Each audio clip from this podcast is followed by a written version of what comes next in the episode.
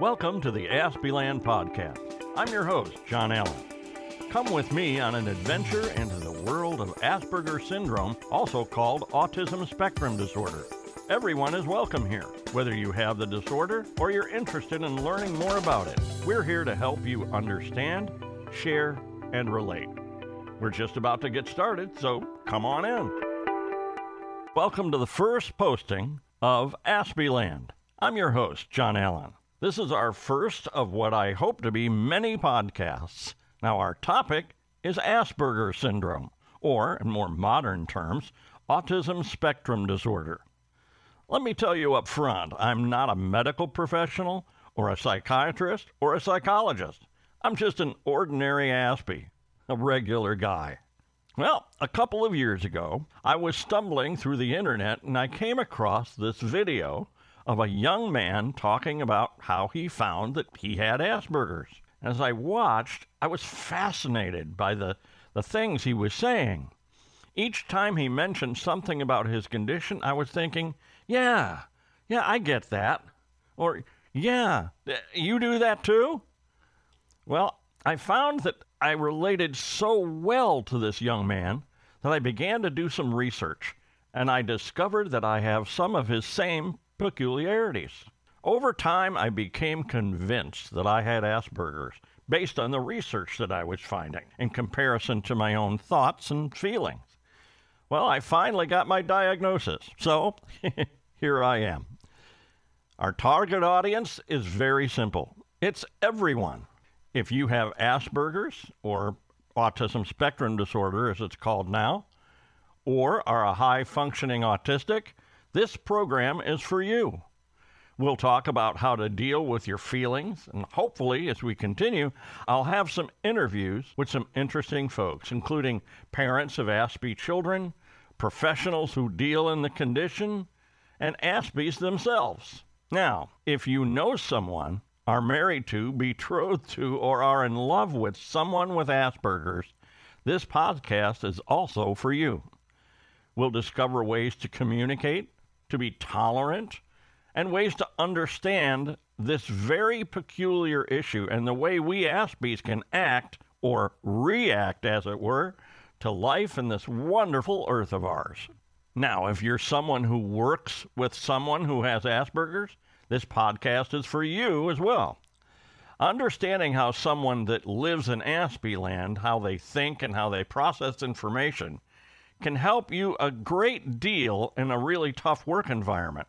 I hope I can assist you in understanding your walk with another Aspie coworker who sees things probably more creatively than you may expect. In addition, let me start this podcast by giving you some basic information. My name is John Allen. I'm 63 years old, which gives me a unique perspective on not only being an Aspie, but on maneuvering through a world that can be very confusing to one who lives in Aspieland.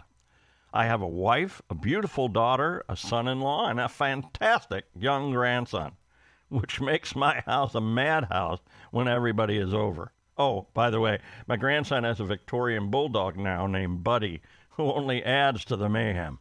Professionally, I'm a broadcast engineer working for a university. I handle all things technical for their student run radio station. I mean things like taking care of the audio equipment, making sure the mics work and the mixers are set up, and things like taking care of the transmitters and all the things that feed it and all the links and all that good stuff. I've worked in radio for over two decades. I've worked behind the mic as a disc jockey for many years and was a production director. Now, let me explain that one real quick. A production director is the guy who makes all the commercials and all those neat little swishy sounders and things that you hear in between your favorite songs. Now, I've had Asperger's since I was a child, but I didn't know it until recently. Now, the reason I do this podcast, well, it's simple. I want to help folks understand life in Aspieland, those folks from outside, because the chances are you're going to run into someone in your life who has this condition, and you need to understand them. I also want to help my fellow Aspies in their understanding of the way of the world around them and the way all the people around them operate. I want to help other folks with my condition cope with the way everything is going on around them, both from the outside and from the inside. Ready to go? Great. Let's begin with a true story. I remember well my time at St. Matthew's. Grade school was very structured. Discipline was swift and sure, and not altogether likable. In hindsight, I recall that the compliments from the nuns was few and far between. And to make matters worse, I found most of them a bit callous, to be honest. That doesn't mean they're all callous, just the ones I remember. It was reading time in class. Back then, most of the classes were held in the same rooms, so there wasn't time to move around much. The room was typical plastic chairs with desktops, large windows along the exterior wall. That's so you can see outside and see what you were missing. and everyone was in neat rows of assigned seats. No bold colors, no kids' pictures along the wall, not even the alphabet. Nothing to give the place any sort of flair whatsoever. To be frank, the rooms were cold and drab.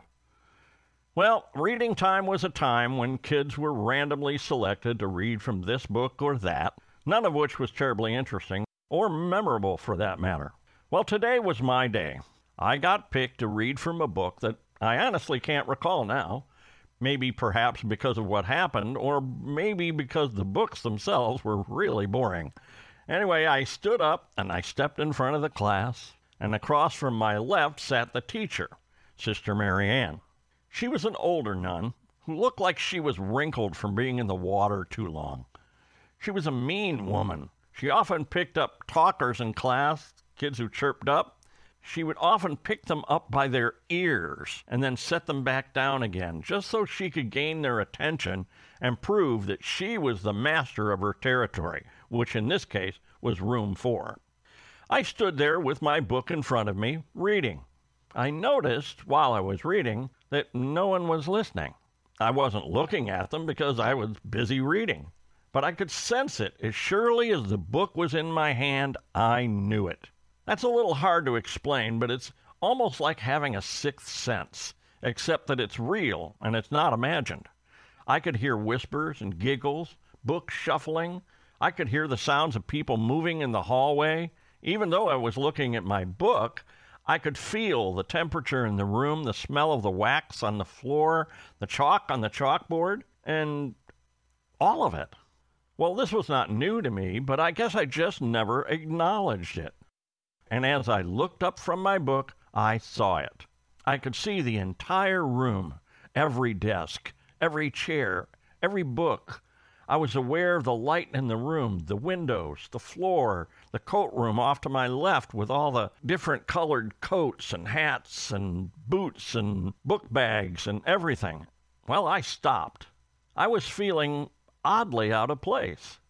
Every kid in my class had their head turned sideways with big smiles on their faces, as if they would burst out in uproarious laughter any second. And I couldn't figure out why they were doing that. It made no sense to me. After all, all I was doing was reading. Well, I stopped reading, obviously, and I crawled back to my seat with my head down, not moving my eyes to make contact even with the floorboards. I discovered later what they were all laughing at. Because I was born with vision in one eye, I tended to read sideways, what I did was I tilted the book to my left so that I could read it. It wasn't only that, though. Something else was there, something deeper. It wasn't how I looked, it was how I was. I was a castaway, an oddball.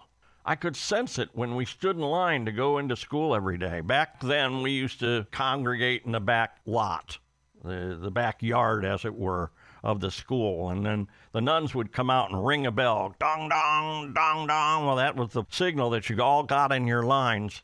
And each line was a different room, and you got down in your line and you were checked off as you walked into the room. Well, as I stood in line, I could actually catch them out of the corner of my eye, all over the place. Kids looking and pointing. I could hear stifled conversation using harsh words to describe me. Well, It was no wonder no one ever talked to me. And up until now, I didn't put two and two together. I was different. Well, every day became more and more like every other. The whispers and the pointing and the odd looks and the way I could sense everything around me. It became sort of like seeing and hearing everything around me all at the same time, all at once. No doubt about it, I was feeling alone in a crowded place. It got so that it followed me everywhere. It was sort of like having the plague or something. I tried to talk to other kids, but I just couldn't figure out what to say. Should I just go up and talk about the weather? Or maybe I should ask them what classes they were in. It never occurred to me to simply say hi and let the chips fall where they may. In fact, talking to nearly anyone was that way. Like I, I couldn't think my way through it. Since I figured that kids didn't like me anyway, I started to ignore them, even though I couldn't really. So when I got older, even folks that came by and said hello as I walked by, I never responded. In fact, I hardly acknowledged that they were there. Oh, I knew they were there all right. I knew everything was there. But I just didn't know what to do. Now, the kids thought, and by the way, so did their parents, they thought I was different, and I believed them. I tried and tried to be like all the other kids, but it never seemed to work. Sort of like being a ghost, where you could see, hear, touch, and feel, but everyone seemed as though they were afraid of you steering clear so they didn't have to engage you. Well, this went on and on, day in, day out, week in, week out, year in, year out. I was feeling more and more left out. I didn't show it on the outside, but on the inside it was always there. Well, my house party was the showstopper. It was the time I finally realized that I was the odd man out. I was in middle school at the time, and that's a crazy time to begin with because you're trying to establish real friendships and trying to study so you could actually learn something. And it was also the time you liked girls, but you really didn't because sometimes you didn't want them to know, even though you loved to have them to know. Yeah, it was an odd time. It was also the time when other kids wouldn't talk under their breath anymore. They just let it all hang out. I remember that I was allowed to have my own house party. Now, being raised with six brothers and sisters, you had to ask to schedule a party. Let me tell you a little bit about my neighborhood because the town I lived in was predominantly Catholic, which means there were a lot of kids. And families, generally, families had six or seven kids. So the houses were all big, and that included us. There were seven of us kids, and my mother, who was a widow. We all lived in this big, beautiful house. Now, all of my other brothers and sisters had their parties, so I convinced my mother, and voila, I was allowed. I would have the whole downstairs to myself for the party. Man, I was excited. I had all the stuff. I had soda, I had chips and pretzels, and all manner of snacks. I had records to play. I even had a game or two available in case everybody got bored. I invited anyone and everyone I knew, or ever met for that matter, in the school. I especially asked a few girls that were cute, kind of ones that I really liked. Now, because of the short notice, I had no time for paper invitations in the mail, and since email didn't exist back then, I gave out little notes of invitation. Notes that I had carefully hand wrote or colored or something like that. Now, lots of kids agreed to be there, and why not? Free chips, pop, music, a chance to hang out away from the adults. Wow, what a deal. Well, the party was slated to be at 7 o'clock on Saturday, and everything was on track. This was my gig, and I had plenty of guests coming. I remember that day as a day that dragged by. I was just waiting, waiting for everyone to clear out so I could have my space for my party. Uh, by 6:30, I had the records going, and I waited as patiently as I could by the window, checking every so often for kids. 7 o'clock. 7:30. 8 o'clock. 9 o'clock. No one. No phone calls asking for directions. No signs of anyone. It was as if the whole town was not allowed to go on my street. There it was again, the lonesome feeling that by now was becoming the same old thing. No one came. I thought, yeah, it was all a big hoax. All of those kids acting so excited that they were coming and not having any intentions of coming in the first place. I should have guessed. Why did I bother? Well, I gave up. I turned off the lights. After all, I turned the music off at 8 o'clock anyway. And I sat in the dark, and as Charles Dickens so aptly put it, I was as solitary as an oyster. The lonesomeness of it all sank deep into my marrow. It felt like a cold, hard weight in the deepest part of my gut. To this day, it still hurts. I was definitely an oddball. Yeah, well, that story is me. I was wanting to be a part of being a normal kid, but I just had no tools for the job. There seemed to be no way out. I didn't feel abnormal like I had the cold or the flu or, you know, a broken arm or something like that. I liked the same thing all kids liked. Okay, I wasn't the nicest looking of the bunch, but I was a really nice guy. So when I tried to act like a normal kid, I just lost any ability to do anything about it. I remember I actually went to a house party that a kid from school had. She lived on the other side of town, about a mile and a half away. I walked there because I had no way to get there and because I liked walking anyway. Well, when I got there, bam, there were colored lights, music playing, and kids all over the place. Now, I wandered around for a little while and found the spot where all the snacks were and stuff like that, but the noise was loud and there was so much going on. I was feeling overwhelmed by all of the noise and lights and sights and sounds and smells and all that. Well, I tried to sit down and I'd let the kids come over and talk to me. They were doing that everywhere else in the room. But they didn't. I was invisible, left out. Now, once I got to a point where I couldn't stand the clamor, I left and I walked home. Walking was okay. I didn't mind it so much. I could take in all the sights and sounds around me without feeling quite so lonesome. But it followed me everywhere anyway. Well, the story isn't over yet. Even now, at 63, over 50 years later, I can still feel it that hollow feeling inside because the neurotypical world doesn't understand me. Since I discovered I had Asperger's, I've tried to do my best to navigate. I've had some wonderful things happen. I got married to the best of the best, who does everything she can to not only understand me, but to help me get along in the neurotypical world. I've gained some friends. Uh, nothing really deep, mind you, but definitely something happening in the right direction. I also found that even God is helping me. No, no, this is not a religious podcast, but it is an honest one. You see, not only am I learning to understand the folks around me, but I'm learning to understand the blacks, the Latinos, the LGBTQ, plus, the straight, and the people from all walks of life who are different from me, but who are as valuable as they would be my closest friends.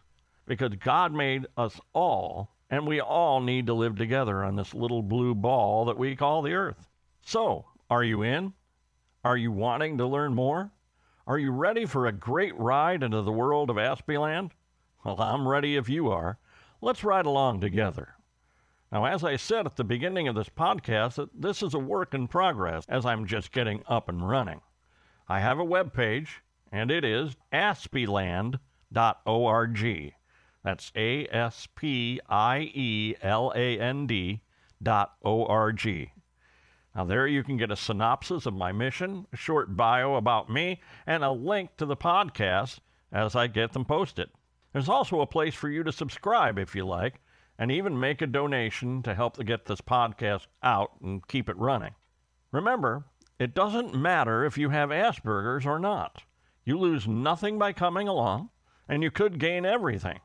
So join me here every visit for a great time together and learning and understanding. Thanks for listening. Catch you next time when I post again.